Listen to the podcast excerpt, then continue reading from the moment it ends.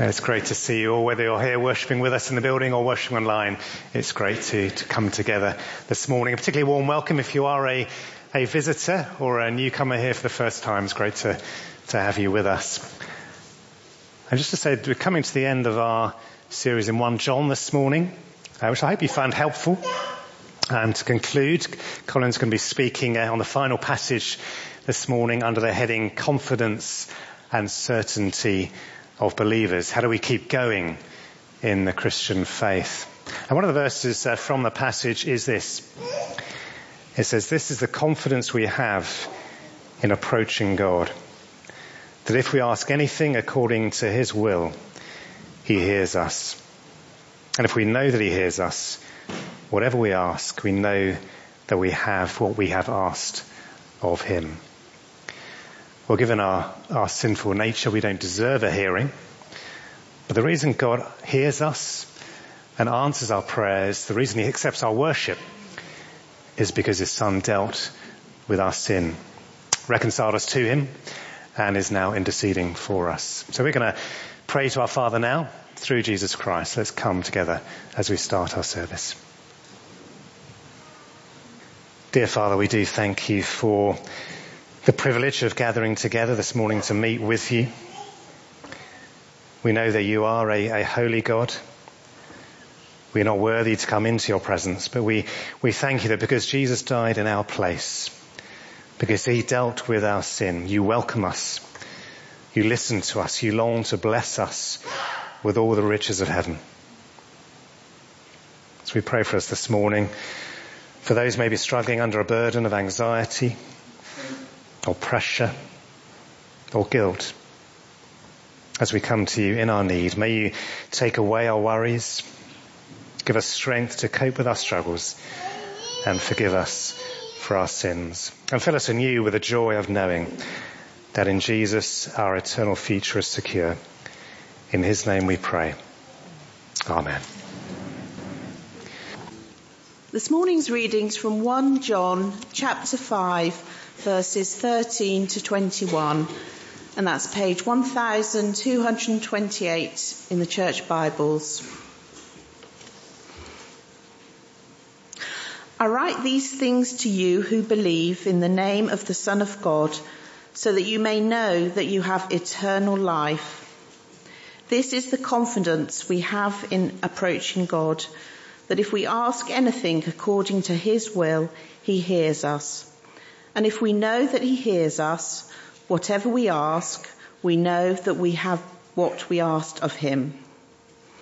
If you see any brother or sister commit a sin that does not lead to death, you should pray and God will give them life. I refer to those whose sin does not lead to death. There is a sin that leads to death.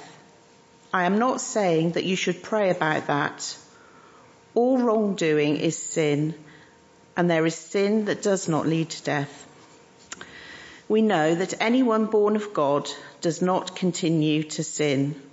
The one who was born of God keeps them safe, and the evil one cannot harm them. We know that we are children of God and that the whole world is under the control of the evil one. We know also that the Son of God has come and has given us understanding so that we may know him who is true. And we are in him who is true by being in his son, Jesus Christ. He is the true God and eternal life. Dear children, keep yourselves from idols.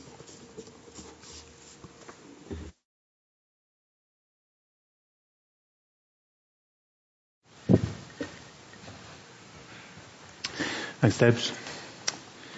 Uh, before we come to God's Word together, let's pray.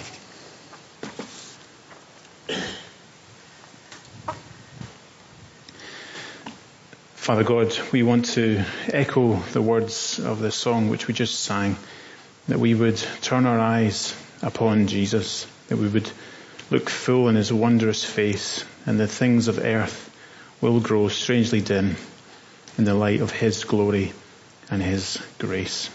We ask this in Jesus' name. Amen. When it, um, when it comes to the, the challenges of today, uh, many people uh, say that they face many challenges uh, in the workplace. Um, people just find it very hard to just keep going. Uh, with the increasing pressure in, in everyday life, uh, the discussion of burnout is never really far from people's lips. One recent article uh, online looking at workers in the UK this year, it said that two thirds of full-time employees have either gone through or been very close to uh, burnout at some point in their careers. And workplace burnout is becoming ever more uh, common, uh, with more women uh, suffering from it uh, to a greater, dis- a greater extent. The challenge is that really everyone wants to keep working and wants to keep going in their job, but there are immense pressures upon them. Uh, there's increased hours of work. There are, uh, there is a lack of support depending on which role and which job you are in. And so many are really struggling just to keep going. As whether you're in a workplace, whether you're at school, or maybe you're at home with young children, or perhaps you're just in the later years of your life, you're retired, uh, maybe with others, living with others, or living by yourself. Uh, sometimes the greatest achievement that we have is just to get through the day. To just keep going. And when it comes to the Christian life, that can be our struggle too. To not quit and just move forward. And so how can we keep going as believers? How can we keep going when life is hard? Because life can get very hard at times, can't it? How do we persevere? Well, as we look at this uh, final part in the letter of 1 John today, we'll see that we can keep going, that we can persevere, because we can keep going in the Christian life uh, because we are firstly confident of eternity. As uh, Deb's read to us, uh, John closes his letter and he tells his listeners uh, that he wants them to be confident. As he says, I write these things to you who believe in the, the name of the Son of God so that you may know that you have eternal life. Interestingly, when you look at the, the end of the Gospel of John, uh, who many would agree wrote uh, 1 John, uh, he tells us why he, he wrote the Gospel of John. He says that these things are written so that you may believe that Jesus is the Messiah, the Son of God, and that by believing in Him, you may have life in His name. The difference between the purpose of the Gospel of John and the letter of 1 John is very subtle but important. Uh, the Gospel of John, uh, the motivation for writing it is really evangelistic.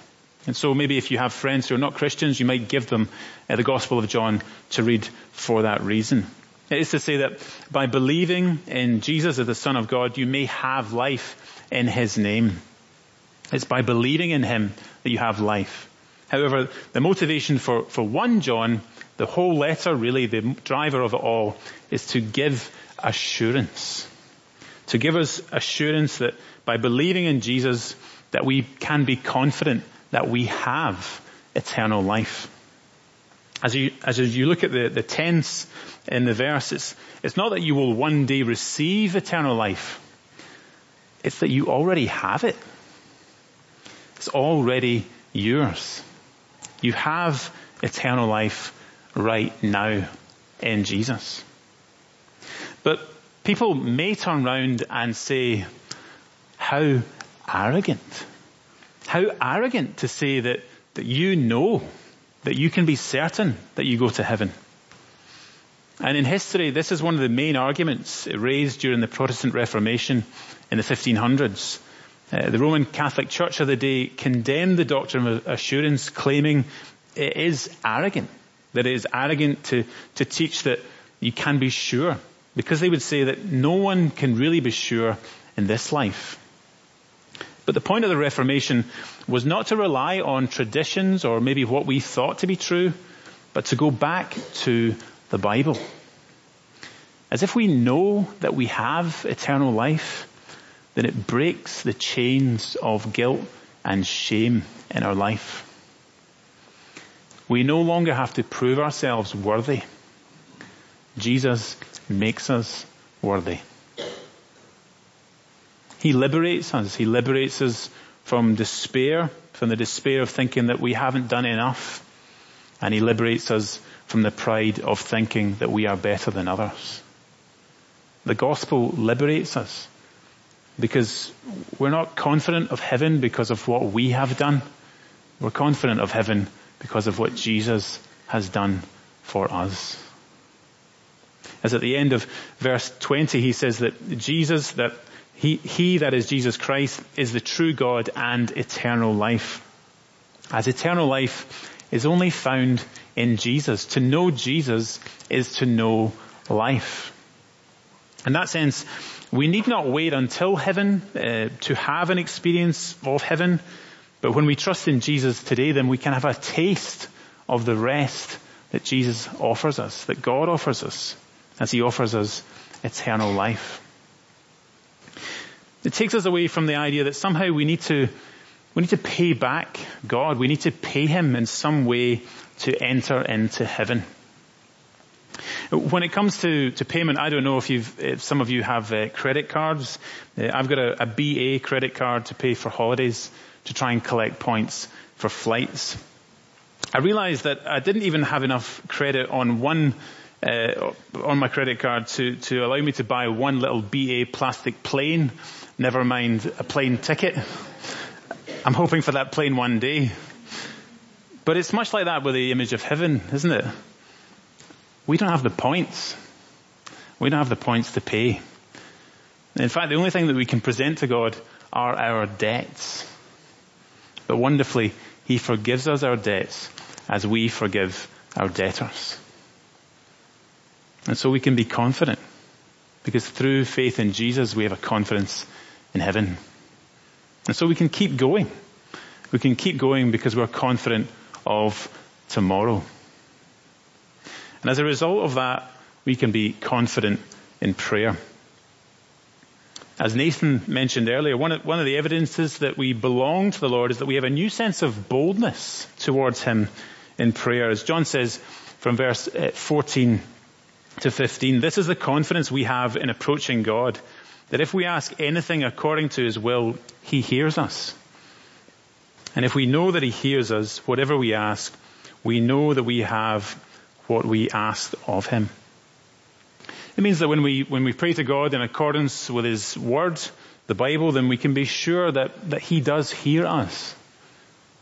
Last Sunday we looked at uh, Psalm 46 together, and it describes how the Lord is the Lord Almighty, and how through Jesus we can draw close to Him, that we can pray to Him.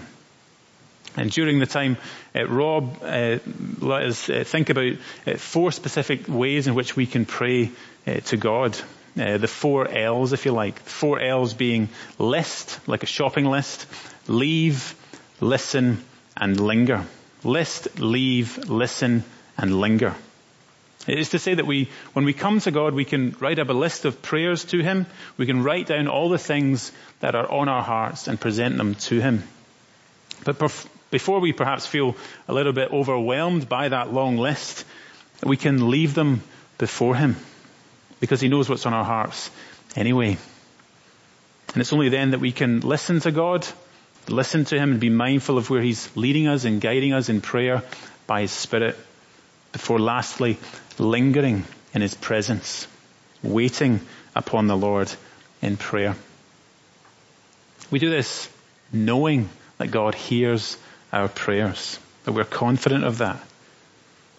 And we can pray for ourselves, but we can also eh, pray for others as God hears us and we intercede for them. And we should especially pray for those who are on our hearts. Maybe those who are, who are not walking as they should with the Lord and are perhaps drifting away from Him. And that is what, what John mentions here in uh, verse 16 uh, through 17. If you see any brother or sister commit a sin that does not lead to death, you should pray and God will give them life. I refer to those whose sin does not lead to death. There is a sin that leads to death. I'm not saying that you should pray about that. All wrongdoing is sin, and there is sin that does not lead to death. When we first read these, perhaps they seem to contradict themselves. They, it seems to contradict what has gone before. Is he saying we shouldn't pray for certain sins or certain people? Or, or more importantly, that if we commit certain sins, then that will lead us to death and in some way to lose our salvation. Is he really saying that? What is going on? Well, if we read this without the context of the whole letter of 1 John, then, then we might jump to the conclusion that there are different levels of sin. And that is in Roman Catholicism what they would call mortal and venial sins. That is, that venial sins are seen as the little sins. They're seen as the little ones like maybe lying or gossiping or, or, or envying someone. Whereas mortal sins are, might be graded, if you like, as the more serious sins. Sins like, like murder or adultery or theft that would send you eh, straight to hell unless you paid a, a certain penance to come out. But understanding it in that way really is to, is to ignore the context of the letter. John is not, he's not speaking about that. He's not speaking about the levels of sin. But rather he is speaking about these false teachers. He's speaking about what they teach. Teachers who say that, that Jesus is not fully human and that he is not fully divine. That you do not need to live a holy life to be a Christian. And he, they would also deny that Jesus' work on the cross doesn't, that is not sufficient to pay for our sins. These are the people really that John is referring to when he's saying, I'm not saying you should pray about, about that. As God, he, the Lord won't forgive those people who do not believe in Jesus. And therefore they can have no confidence of heaven. That's the point. These false teachers have no confidence of heaven because they do not believe in the true Jesus. Instead, he says, if you see a brother or a sister in the Lord, if they are, if they are drifting away from God and living in sin, then you should pray for them. And the Lord will give them life. As earlier in the letter in chapter 1, uh, John says in chapter 1 verse 9, if we confess our sins, he is faithful and just and will forgive us our sins and purify us from all unrighteousness. As ultimately, it is the Lord who forgives. It is the Lord who works in people's hearts to change them. And so the first thing, as we heard earlier, the first thing we should do when we see someone maybe in need or maybe drifting away from the Lord is to pray for them. To pray for them. To pray that the Lord would help them. And if they are living in sin, that the, that the Lord would work in their hearts to draw them back to Himself. Because we know that God hears our prayers. And so we can persevere because we are confident of eternity. We're confident in prayer. And lastly, because we are confident in what we know. We're confident in what we know. Throughout John's letter, he speaks about, about truth quite often. He wants his listeners to, to really be grounded in what they know to be true because this is the thing that will give them confidence. As he says from verse 18 uh, to 20, he says, we, we know that anyone born of God does not continue to sin. The one who is born of God keeps them safe and the evil one cannot harm them. We know that we are children of God and that the whole world is under the control of the evil one. We know also that the Son of God has come and given us understanding so that we may know him who is true. And we are in him who is true by being in his son Jesus Christ. He is the true God and eternal life. As John comes to close his letter, he wants to reassure his readers of what is true. As you see there in verse 18, verse 19 and verse 20, he repeats the phrase, we know. We know, we know, we know. As the false teachers who do not believe, they do not know. They do not know these truths and therefore they can have no confidence. But for all those who believe, for all those who are trusting in Jesus, we can have confidence. As John says, we know that anyone born of God does not continue to sin.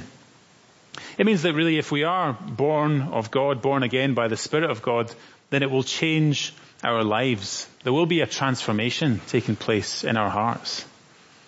It means that if we're truly born of God, then the, the Spirit of God will change us. He will transform us to make us more like His Son. Our, our life will change because the one, as it says, the one born of God, that is Jesus Christ, well, He will change us. He will keep us, keep us from the evil one who in other parts of the Bible is described like a, a lion prowling around looking for prey. But the Lord Jesus keeps us. And when we know we've been born of God, made new by Him, then our, our lives will change because we know what is true. And secondly, we, we know, the second part of what we know is that we become children of God. Children no longer ruled by the devil, but ruled by the Lord. And as Christians, that really is our primary identity, that we are children of God. In a world where people are looking to make their own identity, looking to choose who they are, as followers of Jesus, our primary identity is that we are children of God. It is not that we are retired. It's not that we are a student, a husband, a wife, a mother, a father, an employee, a boss, a director, employed, unemployed. Those things are not our true and primary identity. Who we are is a ch- child of God. We can rest in that. We can rest in who we are. As John says in chapter 3, see what great love the Father has lavished upon us that we should be called children of God. And that is who we are. As a child of God, you can come to your Heavenly Father in prayer knowing that He hears you, He loves you, and He cares for you. And the third and last we know uh, in verse 20 points to the truth that Jesus has come to bring us understanding. That Jesus has, in an act of sovereign grace, just revealed himself to us that we would know him. And perhaps when you think about getting into heaven, uh, the image of maybe sitting an exam comes to mind. That maybe you just need to study, work hard, hope for the best, and maybe, possibly, you'll have done enough to pass. I remember at the end of my first semester in uh, university, I was sitting exams, and we all walked out of the exam room together, and one of my friends broke the unwritten rule talking about the exam immediately afterwards. And he said to me, that, that question four, that was pretty tough, wasn't it? What did you write for that? To which I said, there was a question four. Yeah, he said it was on the back. Oh, okay. Right. I did pass, by the way, but, but in a sense, maybe we think that is how things work with God. That maybe Maybe you, you do your best, but you're just not sure.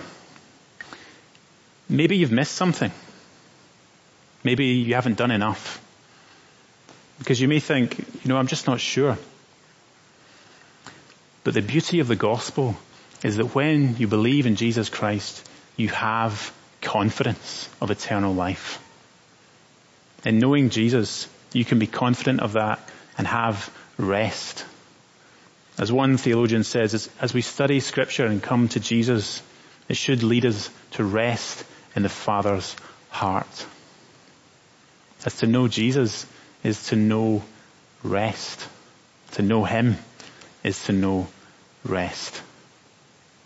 When you know this truth in your heart, it will change your life. And that is really what John's closing plea is in the very last verse. As he says, Dear children, Keep yourselves from idols. He wants his listeners to firstly remember who they are. Children. Children of God. Children of their Heavenly Father. And secondly, as one translation of this verse says, he wants them to, to keep away from anything that might take God's place in their hearts. Because for, for many of us, perhaps the greatest temptation is not really that we would deny who Jesus is as divine and as human. Maybe the, the, the challenge that we face is to live a holy life in a very unholy world. As John writes in chapter 2, he says that everything in the world, the lust of the flesh, the lust of the eyes, and the pride of life comes not from the Father, but from the world. And so the question is, how do we keep our hearts from idolatry? How do we keep ourselves straying? How do we keep away from the lust of the flesh, the lust of the eyes, and the pride of life? Um, in one sense, we, we should take practical steps, do practical things that help us, like putting limits on how and when we use our phones or our computers, making wise choices on where we go or where we don't go. We should pursue good Christian friendships that encourage us in the Lord, encourage us in our walk with Jesus. All those things are really good and fundamental to the Christian life. We want to encourage one another. But there is something more. In my own life recently, I read uh, a short little book uh, of a, an old sermon. Uh, it's entitled uh, The Expulsive Power of a New Affection. Written or preached by Thomas Chalmers. Uh, the blurb on the back, he says this, we know of no other way by which to keep the love of the world out of our hearts than to keep in our hearts the love of God. As Chalmers says in his message, he says, the heart must have something to cling to. Because really it is our hearts that drive us. What we love most is what we will do. Whether that is to, to love the Lord Jesus with all of our hearts, or to love something or someone else with all of our hearts. And maybe it's a lot like, if you like, the picture of a bathtub. If you think of what your heart is like, imagine if I was to ask you to try to remove all the air from the bathtub. Uh, it might be quite fun to watch just for a few minutes, just as you try to remove all the air from the bathtub, and yet after a while you realize it is quite pointless because the air that you remove is then taking place, takes its place with, with more air from something else. And so it's really the same with our walk with Jesus as well. No, matter how hard you may try to scoop things out of your life, the things that you really love will come back into your life. Other loves will take their place. And so as we think about the bathtub, how do you remove that? You turn on the taps. Turn on the taps of the love of God in Jesus Christ, that the bath would be full to overflowing and that you would step into it and bathe in the love of God for yourself. That your heart would be full of Jesus Christ and that in that, that would transform you. That you would know the love of God as He lavishes His love upon you as a child of God and that your affections for Jesus would transform your whole life. And therefore our hearts can really be transformed as the world looks strangely dim in light of the glorious grace of God. One final question to leave you with, uh, to reflect on later. How would being confident of eternal life change how we live today? Let me pray. Heavenly Father, we are amazed at your love for us. We deserve nothing from you, and yet you, in love, have given us your Son, that we can become your children, loved by you, the God of all things, who knows our every, every thought and feeling, our, all of our sins and our anxieties, that we can come to you and know that we are yours, that we have a confidence of eternity in Jesus Christ. Help us, Lord, to, to know that in our hearts, not just in our heads, that our hearts would be full to overflowing with your love. In Jesus' name we pray. Amen.